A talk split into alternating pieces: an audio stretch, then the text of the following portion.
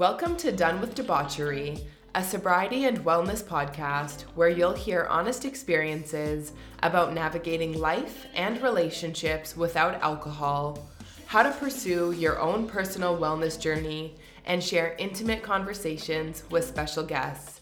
I'm your host, Keisha Scott. I'm excited. Me too. Hi, guys. You are in for a special deluxe treat.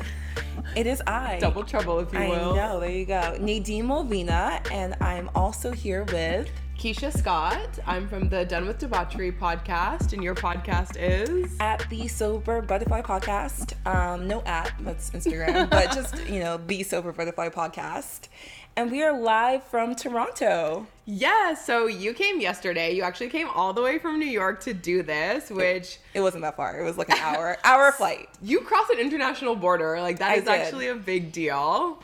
So thank you for coming. I appreciate it so much. And thank you for being such an amazing host. I feel like so at home here in Toronto. Like I do. So last night, can I tell them what we did? 100%. Okay, so last night, Keisha and I planned our very first sober girl meetup, and it was amazing. The theme was all Keisha's idea, which I thought was so cute.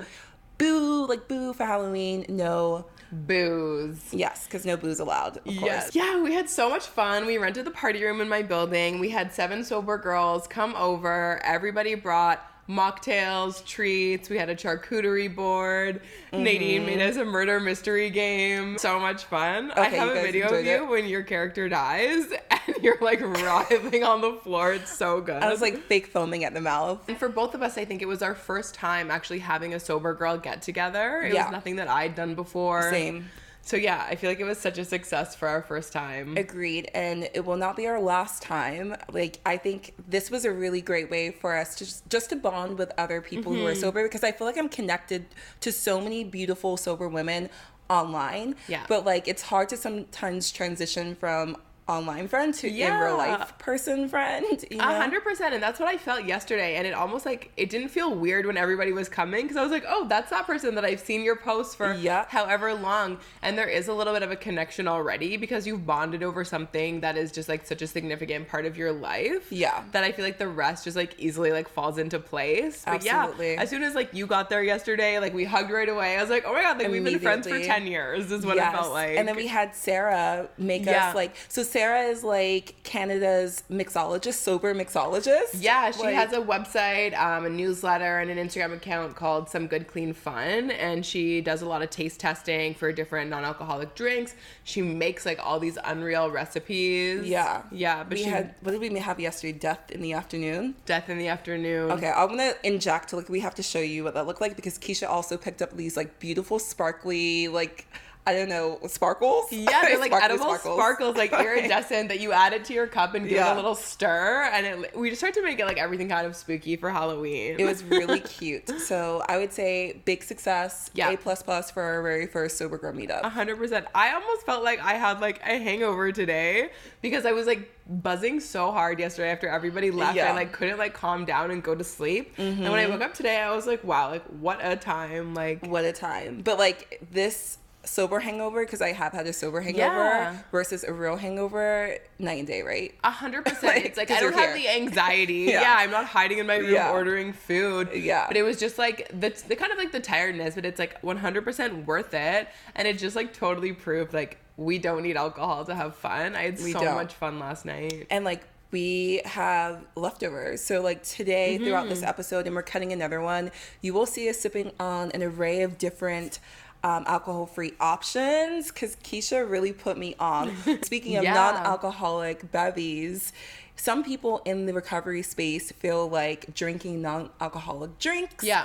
is not like it doesn't make you not sober, but it's not like a good thing to do or a good practice. There's a lot of controversy Yeah. over like whether it's like acceptable or not, if it's I guess like a gateway or like a slippery slope back to drinking alcohol. Yeah. Wait, we haven't even said what our episode topic is. so that's that's a great transition. We are talking today all about, like you mentioned, controversial taboo topics in sobriety. One size fits all approach to recovery, in my opinion, mm-hmm. isn't the way to go. But we'll get into all of that and then some in this week's episode. of the Sober Butterfly podcast times. Done with debauchery. Stay tuned. As we mentioned a little while ago, non alcoholic beverages. So we're talking zero proof beer, for example. We're talking non alcoholic bevies like what I'm drinking right now. I'm sipping on a peach goose, which is not like Grey Goose, like a vodka Grey Goose. It is um, by a company called Partake Brewing. Honestly, like I said last night, Keisha, you put me onto so many different Yeah. non-alcoholic bevies, you and Sarah, and I was just like, my head was spinning, It's but like not from a drunk. world. Yes, from a whole different world. So like that is actually something that is considered controversial. Many people feel as though non-alcoholic beverages can lead to a relapse. Yeah. I still very much will drink non-alcoholic, alcohol-free options. Yeah. But like I think it's something to monitor, right? Like I think Yeah. that like it depends on when you are choosing. For sure. So if you're turning to alcohol, non-alcoholic beverage because you're stressed, like that may be something that Yeah. you want to think about. And so when you say you're drinking like non-alcoholic drinks, is that just like sparkling waters, like juice, like kombucha? Because there is such a range. Like even from what like I'm having a kombucha now, you're having a non-alcoholic beer. There's de-alcoholized wines. There's now non-alcoholic spirits as well. So mm-hmm. there's just like such a broad range of Yeah. things that people have to choose from. And I think that something also that is really controversial is like these are considered like non-alcoholic like this is a 0.0% beer Okay. but there are some beers that are like 0.4% or 0.5% that do have that low alcohol content mm-hmm. and that is something that i think a lot of people can like get their back up about and saying like that is 100% a no because there is alcohol in it Okay.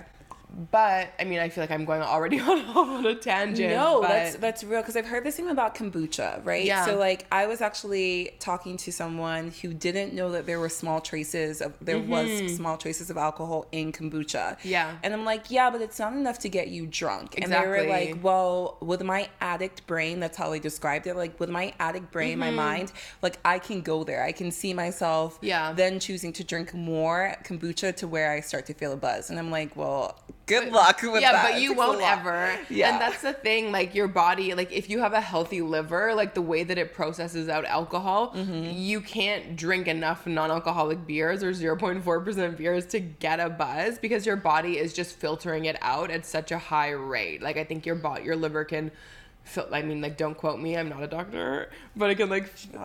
I'm not a doctor, guys. They took my license, but I think it's like one ounce of alcohol an hour. Your liver can filter Okay. and like a traditional drink is 5% so to be like 0.4 by the time like you're actually able to consume that much liquid to like get you drunk your body has already worked through that alcohol content So that begs the question, playing devil's advocate, well then what is the point? Why drink an alcohol free free beer, for example, or something that has only 0.05% Mm-hmm. Yeah. alcohol? Like why consume something like that Yeah. if you're not feeling the effects? The effects, Beer, yeah. like at least for most people, like when they first taste alcohol, aka ethanol, it's pretty Yeah. gross. Like if you think back to the first time you ever consumed it, you're like ill. And I think my first time ever consuming alcohol was like as a kid, like eight or Can I nine. say, I yeah. love the way you're saying alcohol with Oh. your New York accent. Is it so- really? Yeah, it's I so have a New York cute. accent, guys. I It's so cute. How do you say it? Alcohol? What if I say alcohol? Al- Uh, yeah. Oh my gosh. Alcohol. Alcohol. alcohol. So the way like like um the first time I ever consumed beer I was on a train. I must have been eight or nine, and I was bugging them. Like we were. It wasn't like a regular public train. It was like we were going cross country. Yeah, a trip. Um, yeah, in England, and I begged, and they like let me have a sip, and I was just like, "This is the most disgusting thing I've ever put in my mouth. Like, why do people, why Yeah. do adults go crazy for this?" And so, like, the taste of alcohol, most people, Yeah. Upon upon their first impression, it's pretty gross. So, is it that we've just like conditioned our brains into believing that this thing tastes good, and therefore, even as sober people, we still want it? And I, I know that's really lofty, Yeah. like that's out there, but I'm like, why is it that I drink non-alcoholic versions of drinks then and i think that there's like a few different reasons like there is that placebo effect Mm-hmm. like i know for me when i was first like cutting alcohol out of my life there's like that ritual every evening at home when you would be cracking a bottle of wine and like it's not going to be delicious if i'm just pouring myself a glass of tap water like i needed something to substitute in Yeah. that moment Yeah. to be delicious to be like fun and like Mm-hmm. feel like i was like getting that same kind of like not that like hit or buzz from it, but like that mm-hmm. experience of having it. Yeah. And then like a hundred percent like in the summer, like going to the cottages with my friends, like going to patios, having the option to get like a mocktail in a fun glass or like a non-alcoholic beer and like like a regular like Heineken like 0.0, nobody would ever know that that's not an alcoholic drink. So if you're not ready to tell people you're not drinking, it's easy to blend in if that's like what you're wanting to do. But I do think it's like also like that placebo effect. Like if you are maybe I don't know if it's like the difference between a psychological or a physical addiction, but if you are just like craving that beer taste and you just need to like cleanse your palate, uh, like an alco- a non-alcoholic option like could be what gets you through that day. That's true. That is true. I never thought about the placebo effect. Yeah. I think just to touch on maybe naysayers or those who are strongly Mm-hmm. oppose drinking non-alcoholic beverages as a substitute for like a sparkling water or just something that's Yeah. carbonated that may give you that feeling versus or satiates that palate that you may Mm-hmm. have. I've heard many people before talk about how like for example you go to a social event where you are a sober person other people are drinking so there's alcohol present and accidentally consuming alcohol at that party Yeah. and then sort of spiraling Because your drink blends in like on the table with everyone. Exactly. So like I mm-hmm. had not that exact thing happen to me, but like in spring I went to Rio. I went to Brazil. and It was carnival. So I was in a large social outing. We were at a restaurant, Yeah. and everyone ordered. what is it called again? You have to pronounce it for me. Caipirinha or- Caipirinha. I don't know why I can't say that. Caprina. You guys, I was in Brazil and I still don't know the drink, the national drink. The Caprina, right? And so everyone ordered Caipirinha. And so I said to the waitress on the side, low, like in a low tone, I was just like, oh, Yeah. oh, I'll take that, but like no alcohol. I thought she understood and she bought me back an alcoholic version. Mm. So I took a sip and it's like an awkward situation where like I didn't tell the people I, I was with I was sober. So I just kind of like took a sip and then immediately tasted the Because you knew right strong- away as soon as you tasted That's it. has such yeah. a distinct flavor too. Yeah. It's like really like overpowering. Yeah. So I'm just like, this is not non-alcoholic. Yeah. So instead of making a big fuss, I just took a napkin nearby and spit it out because I was like, I don't want to swallow this. Yeah. That was the first time I guess I could see why people may choose to just completely sever ties with anything that reminds them um, of alcohol looks like alcohol because Yeah. that could be really confusing for people. And then if you have a sip, it's almost like okay, sip turns into Yeah, maybe I'll just more. swallow this Yeah. one, and, and then, then- like I already have a drink. Like why not forget? Uh, you know, Yeah. let's keep going. Keep I totally going. get that perspective as well. And I feel like that's like a whole other point is like the fear of being in social settings Mm-hmm. and yeah, not having control over like what drink you're being handed. You don't know what's in it. At least if it's something like in a beer bottle, you can see the label that it's like non-alcoholic. Yeah. But like, yeah, I under I totally get that fear too. And like I find myself double checking at restaurants, like when if they just put it down and say like Caesar, Yeah. I'm like, okay, but is it a non-alcoholic Caesar, Yeah. or is it just is it your version like with alcohol? Like I need to know. I went for dinner and the server was like kind of like hush hush about it. He like mm-hmm. gave my drink down and didn't specify that it was non-alcoholic. So I clarified, and he's like, "Sorry, I didn't know if you wanted anyone to know." Okay. And I was like, okay. "That is really sweet and That's like sweet, really yeah. thoughtful." Because like, who knows? Like, people also could be pregnant and like not Yeah. announcing it Yeah. yet. I thought it was sweet, but then I was also like, I'm not ashamed of it. Like, you can tell Nope. even the next table if you want. Yeah. Like, tell everyone. Let's yeah, make a PSA. exactly, exactly. I think also like as I said, like people that may have had like a physical addiction, like that taste can be like a lot more like triggering, like for a non-alcoholic beer or something like that. But I find even now, like wine used to be like my drink. I would love to drink like a bottle or two of wine a night, and now I'll have like a non-alcoholic wine and I'll have like a glass or two. And like my last bottle I had to throw out because it was sitting in my fridge for so long, which like would never happen with an alcoholic wine. Never. So I guess it's all Blasphemy. No. Exactly. I was like, who is she? We're self-restraint. so it depends how Yeah. you're using it. Like Yeah. if you're like chugging the bottle of non-alcoholic wine trying to get a buzz, Yeah. then like okay, maybe we need to reevaluate Yeah. what's happening. Behind the scenes. Yeah. I actually did a poll on my Instagram as well. Yeah. To see um just out of my followers who actually drinks non-alcoholic cocktails, wines, or beers, Mm-hmm. and 83% of the people said that they did. They do drink them. Okay. 17% said they sometimes do. Okay. And actually 0% at the time that I checked this said no. Okay. So everybody like has them at like a little bit Yeah. at least. And so that is though the sample size you're looking at a sober community, people who are plugged in and well versed Exactly. in the sober lingo. Yeah, exactly. So it's my Done with Debauchery Instagram account. Most of the people following me are either sober or sober curious. Yeah. And I did look at who responded, and it was mostly like women in our age demographic. we're back. We're back. our battery died, but we're back. We're back and better than ever. Okay. Um, yeah, so just what I was saying yeah. was the sample size. I looked at the people who had voted on it, and it was mostly women in our age range, um, sort of like late 20s to early 40s. Okay. Um, there were a few men that had said yes, they do drink them as well, but like mostly my followers are are females. So, yeah, I love that. yeah. Okay, guys. So there you have it. We are in favor. We highly support. Yay. And also, your decisions are not set in stone, like mm. regarding the non alcoholic drinks. Regarding drinking, it is. Just kidding. no turning back. But yeah, so like let's say like today you don't feel comfortable, but down the road you do want to try it. Like there is no harm, I think, in like experimenting as long as it's something within your comfort level. Mm-hmm. Like nothing is permanent. Like you can always You can always change your mind. Yeah, yeah. exactly.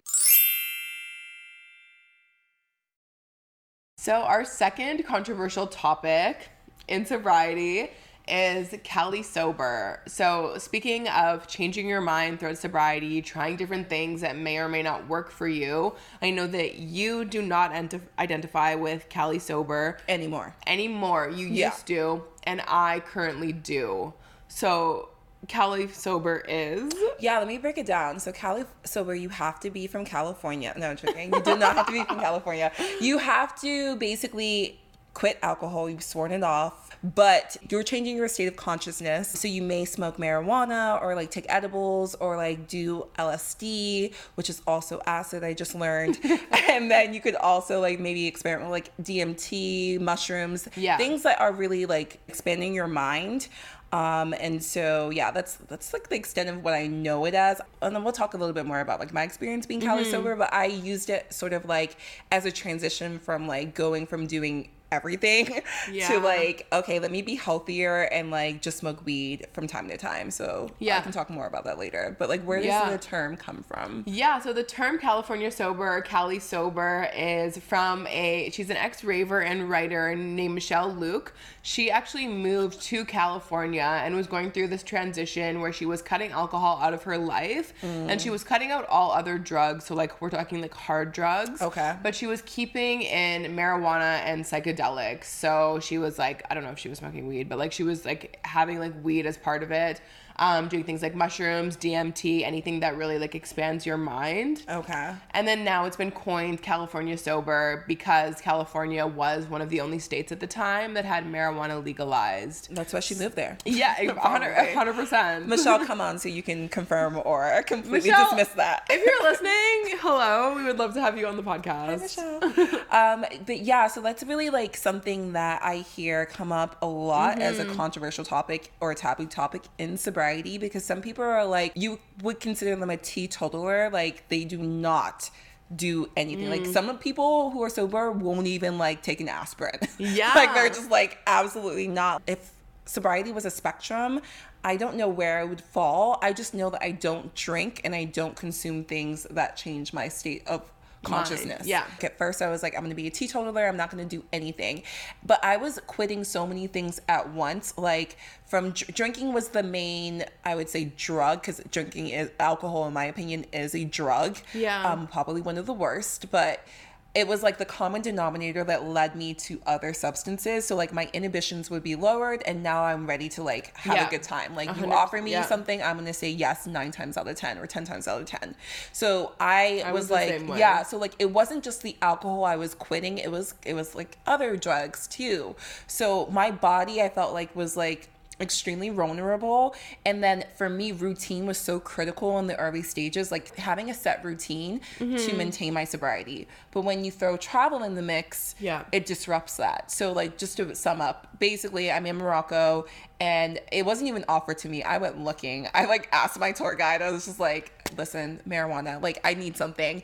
And he was like hashish. I was like okay what, what is that? I'll try it. So i did smoke hashish Is it legal there? Like, was it like a bar, like in a big like hookah? or No, that's that's different. I think that's shisha. That's different. And that's just flavored tobacco. That's just flavored tobacco. Okay, got it, got it. But this was like it was not legal because it was like a whole ordeal. Like this poor man, like the, he had to go into like the dead of the night in the desert Oh, to go no. like get this for me, and I was just like.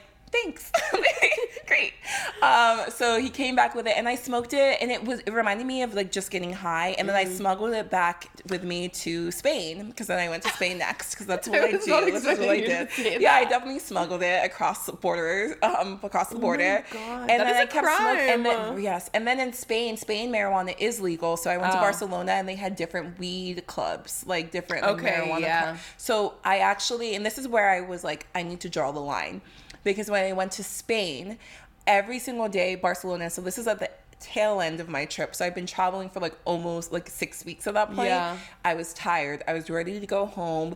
And I spent the majority of my time in Barcelona high as a kite. Like I mm. was in these like dark, they were cute like little, little clubs, but like picture like fluorescent lights like it being in the dark and, and it's like 2 p.m Yeah. right so it's like i wasn't exploring i was just getting high yeah. all day You weren't seeing any of the actual city. You were just yeah. it was I a, I was a mem- I'm a card carrier for one of the clubs there. Like I paid a membership and everything. I was there for like ten days. Like why do I have a membership? A card carrier? A card oh, carrier. Oh Somewhere in my in my archives, I Oh can find that card. So anyway, I was spending a lot of money and time getting high, and then I was like, "Are you really sober if all you're living to do right now is wake up and get high?" So before I left Spain, I was like, "Okay, you're not bringing any of the stuff back with you. You're not smuggling drugs back." No. because I don't even think weed was legal in New York at this point yet. So this is summer 2021. So I'm like, okay, you're gonna finish all your drugs. So I did that, and like I actually almost missed my flight because I was so high coming. Yeah.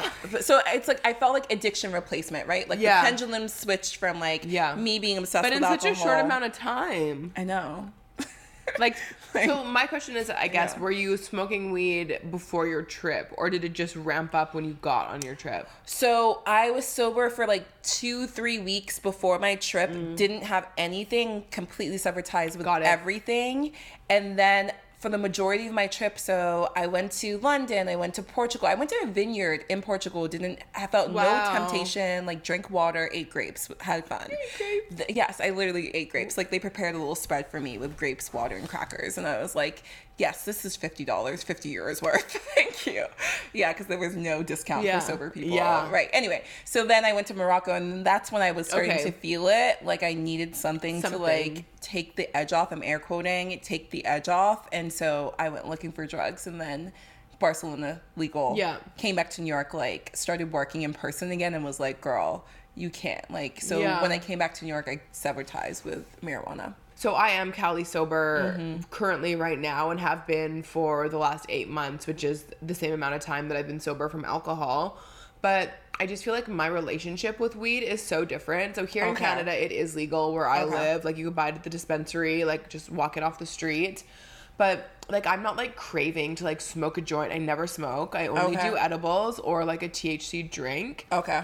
And like my tolerance is so low and as soon as i go over that like it's anxiety it's panic Okay. like it's not a good time so when i first cut out alcohol i felt the same i needed something to like kind of like quote unquote take that edge off mm-hmm. and like escape from like the reality of like the day that i was having so i would want to unwind at the end of the day with like a can or an edible and just kind of be like teleported to like a different dimension for a period of time Take me away. yeah.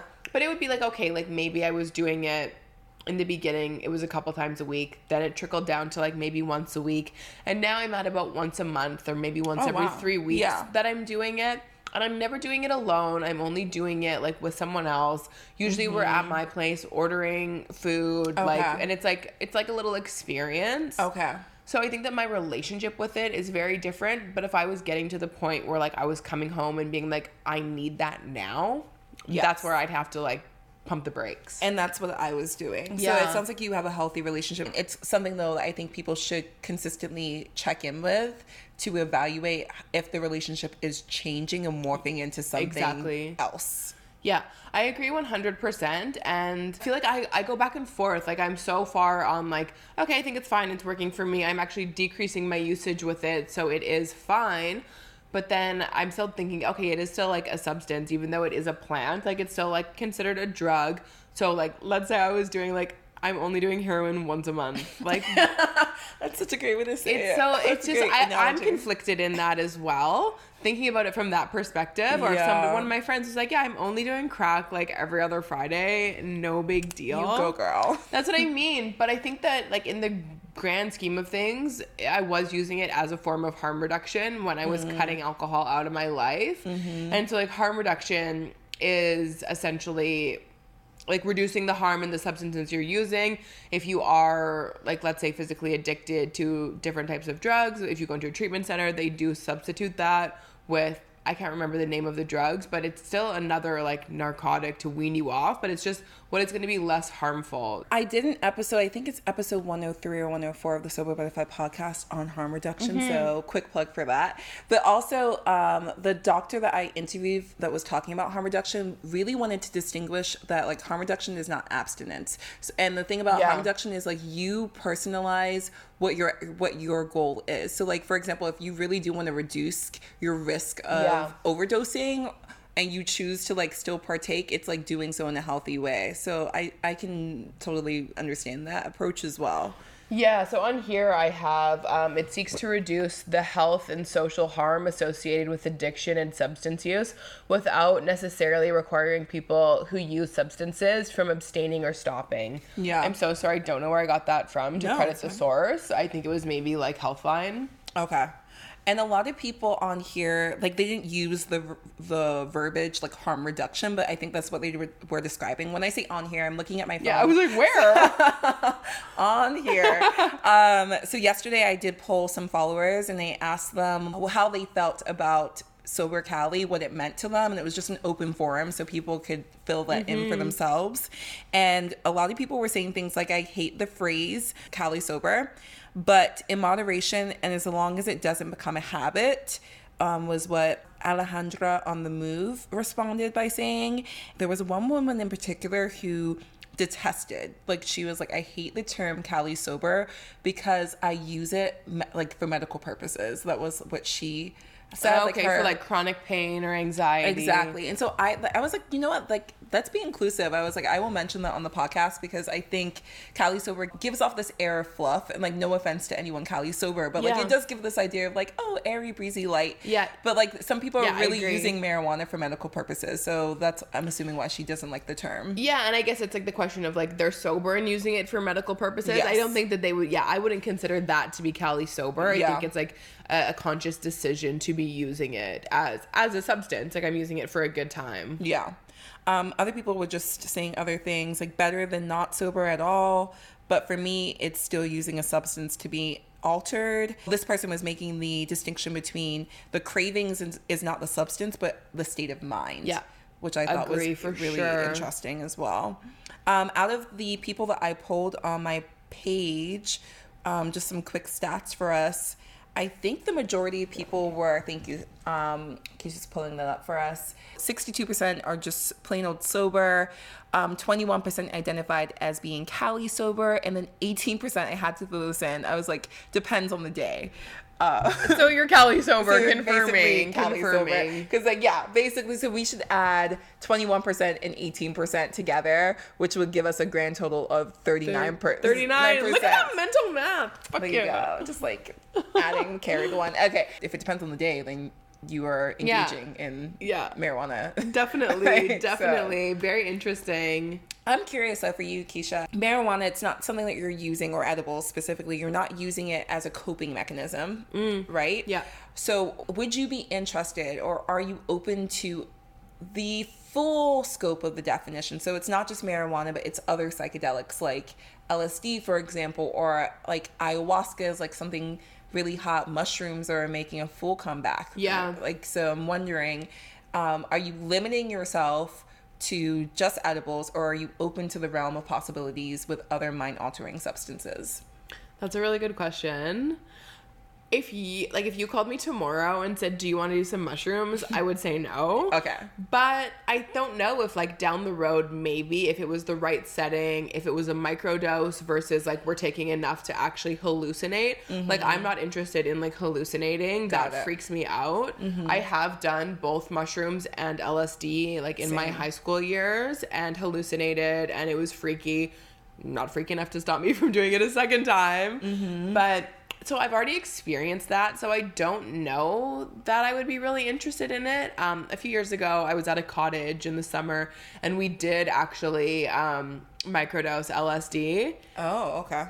And it was a lot of fun. But I was also drinking and partying at the time, so I was in a completely different like mindset. And looking back at it now, like some of the things that we did, like tubing and like jet skiing, like were not safe uh, at all. Don't recommend. yeah, I'm not recommending it Yeah. um, at all. So yeah, if it was tomorrow and I was somewhere and somebody was offering it, I think I would say no. Okay. But the ayahuasca is something that has piqued my interest for a really long time. Same. Um, and I think that that also comes on like a spiritual level. Like as you go through sobriety, you get more in touch with like who you are. You're like learning new hobbies, like what brings you joy, and it brings you so much clarity. I think, and that's something that like ayahuasca is just like known to do, and it's supposed to be really good for addiction as well. I know a girl who actually like did a- ayahuasca and like she got a message during her ceremony that alcohol was no Yeah. longer serving her and she hasn't drank since. And it's been like I think 8 months for her or something. So, with that being said, because the ayahuasca piece is interesting to me, it's something that like I constantly go back and forth with because I think that what you're referring to is like healing aspects, Yeah. right? Like like nobody's doing ayahuasca to get high, like yeah. casually, just like Yeah. like there's a whole like I don't know if shaman's the correct term. It is, like, yeah, I'm pretty sure. Some people are like, like don't say shaman anymore. I Oh, don't really? know, like a spiritual guide. There, it's a whole ceremony. So for people who are get the email unfamiliar, girl, like yeah, it's all the buzzwords are changing, but there is a whole ceremony. Like they, you Mm-hmm. can't do ayahuasca by yourself. I'm sure you could, but like, why would you want to? It's almost like you would Yeah, have to need- find a need- toad from the jungle. Like yeah, and, you need to or- be like in a safe space. It's a guided experience. Yeah. Yes, and it's not a pleasant experience. So most drugs I did in the past and alcohol were like used for recreational Yeah. purposes, not for like healing purposes. So it's something that I'm constantly like I love once again circling back to what you said earlier, just like flowing and like your ideas can shift and they can change. Mm-hmm. And I also love that you mentioned that it can help with sobriety. I know someone who as well Yeah. went for that purpose and has also Yeah, it's completely stopped smoking and drinking, um, smoking tobacco and drinking Yeah. altogether from that one experience. Why do I feel like Chelsea Handler like also did something like that? she definitely did. She had a special on Netflix a few years ago. Yeah, yeah. And went and like she documented the whole thing. I forgot where they went. Somewhere in South America. She threw up. Like we got to see Mm-hmm. Yeah, the whole that's like thing. part of it. You purge I'm a little afraid of like losing my mind and not coming back and from it. being in the forest. I'm not so afraid of that part. But losing Like, your mind, losing your mind in, oh, the, in the forest? forest. Yeah, that like, part. and we're not talking Yeah, like the Canadian yeah. Rocky Mountains. Like, Like- there's like fucking anacondas out there. That's that's a good point. That's a good point. Um, so that's that. Like I think Cali sober is like just something that you have to monitor. Like at least for me, Mm-hmm. I monitored and I failed to use responsibly. Just like with drinking and any other substance in my life, I have failed the test miserably. So I just choose Yeah. to not do it. Yeah, and stay tuned for my Cali sober journey. Right now, it's working. I find that over time, I'm using it less and less, and maybe it'll be zero coming up. Hi. Hello, we're back. we took a brief intermission here. We did. But we're back. We've also refreshed our drinks. This is the non alcoholic Smoky Bay Chardonnay. So it's an Australian Chardonnay, obviously 0.0% alcohol. We were drinking this last night uh, at Booze No Booze, and it was a pretty big hit. I loved it. Yeah. This is like maybe my favorite non-alcoholic wine I've ever had. Yeah, it's so hard to find a good one. Like they're all like so kind of like juicy and fruity or, or sour. aftertaste. Yeah. aftertaste is big for me. Like this Yeah. doesn't have an aftertaste. It's crisp, it's refreshing, Mm-hmm. and I don't get hungover. Or you know when you drink Yeah. so much wine, you get like the particle buildup in your mouth. Have you ever had that residue? that taste. that taste. Yeah. Yeah. and it's like sticky. It's like not a good feeling. Dry mouth too. Yeah, the dry mouth. And there's also something that is about like using a cute glass that just like elevates the entire experience. Here we are. We're still fancy. You couldn't look at us and not think that. I mean, you. Uh, never mind. You should look at us and think we don't drink, but like we're glowing. We're glowing. Yes, we have that sober girl glow. Everything that I thought alcohol was going to be for me, this idea of sophistication and Mm-hmm. Yeah. womanhood, like I can still embody that without Yeah. being shit faced. Excuse my language, or being drunk, because like that was. Like the aesthetic I was going for, but not the reality of what how I looked. Yeah. I looked a hot mess. Yeah, Like, exactly. you know, exactly. the so- makeup and the lipstick is getting Yeah. a little smudged to the side. Yeah, so here we are actually embodying the version of self that we wish to, Yes. we used to wish to be. And we're going to go to our third and final controversial topic in sobriety, which is We are looking at the difference between being a dry drunk versus being like emotionally, spiritually sober. okay. So there's a difference, and I'm going to break down what that difference is for y'all in case you've never heard of a dry drunk. So, I, and I had never heard that term before Okay. until you said it to me. Yeah. Maybe because I'm not as experienced like in AA. I have been to about four meetings all online, but Okay. I never I've never heard that before. being a dry drunk is someone who abstains from drinking, so you're not consuming alcohol. However, you are not working on your personal development or mm-hmm. like growing like I'm going to quote this, growing amongst spiritual lines is a phrase that I often hear in AA. So basically you're abstaining from alcohol, kudos to you, but you're not growing amongst spiritual You're lines. still doing all your old behaviors that you did when you were drinking. Thank you. Exactly. So the only thing that's changed is that you've removed the substance. It's a lot, first of all. So when you remove alcohol, especially if a big part of alcohol was your like emotional support, your actual identity, because I think a lot of people warp drinking into like 100%. their self-worth and identity Yeah. Mm-hmm. and it, bec- it becomes your personality like what do you do for fun i drink like, I'm the fun party girl. Right, that was me, like Yeah. through and through. Same. So when you remove that, I think it's a lot to like, you know, rediscover about yourself, your values, your wants, your needs, your desires, all of that. So they say that like it's really easy to get trapped. You're still doing the same things. You're still not dealing with like maybe some core issues that you have. Yeah. Um, that you're simply not drinking. I guess my question is like what would like those behaviors be like like fighting with the people you care about, like stealing, Lying. lying. Okay, like hiding, things like Hiding, that. Okay, got exactly. it, got it. The main thing is like helping other sober people. So like or people Being get sober, service. being of service, exactly. So like if you are just like thriving as a sober person and you're not helping other people, then you're a dry drunk. Sorry. Like that's what the how they would define it because it's someone who Hmm. is not working the steps. So like in AA there there were 12 steps that they swear by. You don't have a sponsor, you're not doing outreach, community outreach to help other people. You're just basically looking out for numero uno, which I think it's contra- uno. number one, Okay, which is you. Also available in Spanish if you're wondering. yes, you guys download the episode. Um, que habla español. See, but like it's really interesting because I think though the reason why I do think it's taboo is because in the beginning I think you have to prioritize you and your Yeah, sobriety. you can only like at that point take care of yourself. And if you and can't- barely. Yeah, if you can't take care of you, then you certainly Yeah. can't help anyone else. But like people feel really strongly that like after so long, and maybe that timeline looks different for different people, and like in your personal recovery, like it may be a year, it could be two months, whatever it could be. But like if you're no longer growing, if you're no longer like in search of how to be a better person, I suppose, and you're doing the same things as mentioned, then you are a dry drunk. I, yeah, I feel like there's like got to be a spectrum. Like like you said, like at the beginning, you're not able to probably show up for other people because you're barely hanging on Yeah. to yourself. Yeah. And then yeah, what is like that timeline? But I do understand like the need to like give back and like help people that are going through some of the like similar things that you went through.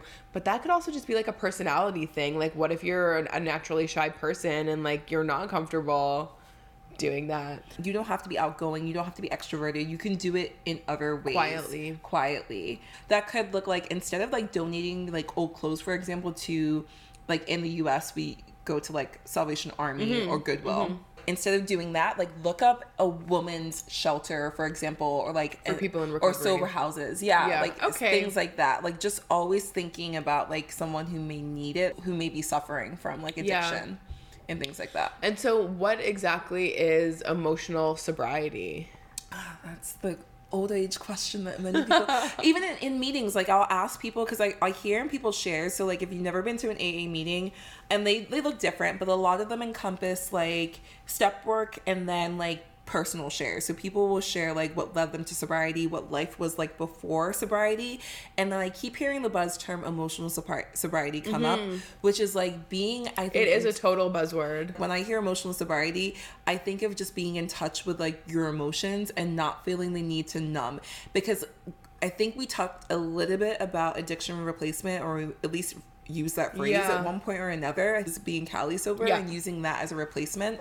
So I think if you're emotionally eating, for example, like that is not being emotionally sober because you've just transferred Mm. your addiction from one thing, which was drinking or drugs, to another thing. So like you're not processing, you're not regulating, you're sort of just still looking to numb or replace. Yeah. So that's how I would see emotional sobriety. I don't know if that's Yeah. official. Yeah, like- and I think that that makes total sense. And like even talking about like the ayahuasca and like the the opening your mind, like a natural part I think of getting sober is like getting more in touch with who you are as Yeah. a person, your values, like what brings you joy, and and also and like letting go of that ego. letting go of that ego and I think the biggest thing for me was like feeling uncomfortable. Oh my god, I did not want to feel discomfort in any Yeah. form and so I was using alcohol to numb, just connecting to my emotions, Yeah. right? Like I don't want to feel any sense of like yeah, discomfort. Yeah, like whether it be uncomfortable. Yes, yes. Even if it's a big emotion, like I'm really sad, I'm really Yeah. upset, or the most trivial thing, like oh my god, I, I, I was late to work today, that just like completely spiraled and like led me into like Yeah. a compounding bad day. Like I can't wait to get my wine, get home to my wine, because like I don't want to feel ticked off or annoyed. Mm. And I very much like when something like that happens, like I need to suffer in silence. Like Mm-hmm. crying in public is a non-negotiable for me. Understood, Like understood. Like my tear ducts will burst before a tear comes out. Like so that's like kind of like I guess you can connect that to ego a little bit. Like where does Mm-hmm. that stem from? Like why are you uncomfortable with expressing Showing emotion. Yeah, showing. I don't know what it is. Like, and it's so interesting because there are parts of my life and like parts of me that I like to keep so private and kind of like on lock. But then here I am on a podcast, like bearing parts of my soul for like anyone with an internet connection to to read or listen to. But yeah, I don't know. There's like I think it's like comes from like that vulnerability. Like I don't want to be vulnerable. I don't want to be perceived as like weak. And Understood. and that's something that I've been like working through in therapy as well. Um and through sobriety and just like it's okay to like have those big emotions and like if you do hold in things like that like it only hurts you Right. But now that you understand a little bit more about like being a dry drunk, for example, versus emotionally sober or spiritually sober, do you identify more with one? And if so, why? I would say definitely emotionally sober. I think that maybe at the beginning it would have been a like I could have been like the dry drunk where like my main goal was just like to not drink alcohol that day. Mm-hmm. And like I wasn't really able to show up in other areas of like self-care. Not that I was like lying and stealing and mm-hmm. thieving and like mm-hmm. doing B&Es like but like yeah like that level of like self-care and actually saying like okay like what do i need to work on? What can i work through? Like where is this all coming from it was more like i just need to not drink. Yeah. and then i'll get to it. Like Yeah. but i have to be sober in order to get to that. Yeah, absolutely. what about you? It's funny, like I want to say I'm emotionally sober, but I think it depends on the day. If I'm being honest, 100% like yeah it's a it's like- a truly a journey. it's a daily assessment. Constantly inspired which is why i keep going back to meetings. Like i haven't done any step work i'm, I'm a terrible aa like non-member i don't think they have membership like that but like You're not a- I just, a card carrier. i'm not a card carrier like i have my barcelona weed Yeah. membership card that i no longer use but have but i don't have an a like, i have a coin I have- Do? i do I, they gave me one for my one year Cute. it's they, i love the aspect of community in aa Yeah. it's a double-edged sword because one half of me is like i'm super inspired after i leave meetings like oh my god i want to be of service to other people and if i'm not Mm-hmm. uncomfortable then i'm not growing and like blah blah blah. But then the other end is like i feel like i'm not good enough. Like i walk away sometimes like i'm never doing enough. Oh. i'm always gonna have to like like deal with this thing which it's it's mine and carry like i own it. Like i know that like i can never drink. feeling. but yeah it feels like i'm there's never enough like i can never do enough. There's no like final destination. Like that's the thing about sob- sobriety or recovery or any life really. There's not like a finite you are recovered you've done the work Yeah. like no more that for you self-actualization. Exactly. It doesn't exist. So Maslow, why did you even like put that on the pyramid? Like it shouldn't be yeah, there. Like yeah, Maslow, if you're listening. like yeah, like yeah. you need to revamp like come back to life so you can like completely change that. But like even monks like will pray and like meditate and like no one except for like one has been able Yeah. to do it. So it's like very godlike. I just strive to be like the best version of self and in the process if i can help other people along the way Yeah. great. But it's i'm not i'd be lying. I'd be lying to you. I'd be lying to listeners. Like i don't wake up every day and say to myself how can i be of service to other people? Yeah, is that wrong? I don't know. But i think if i don't take care of me i can't take Yeah. care of anyone else. I definitely agree.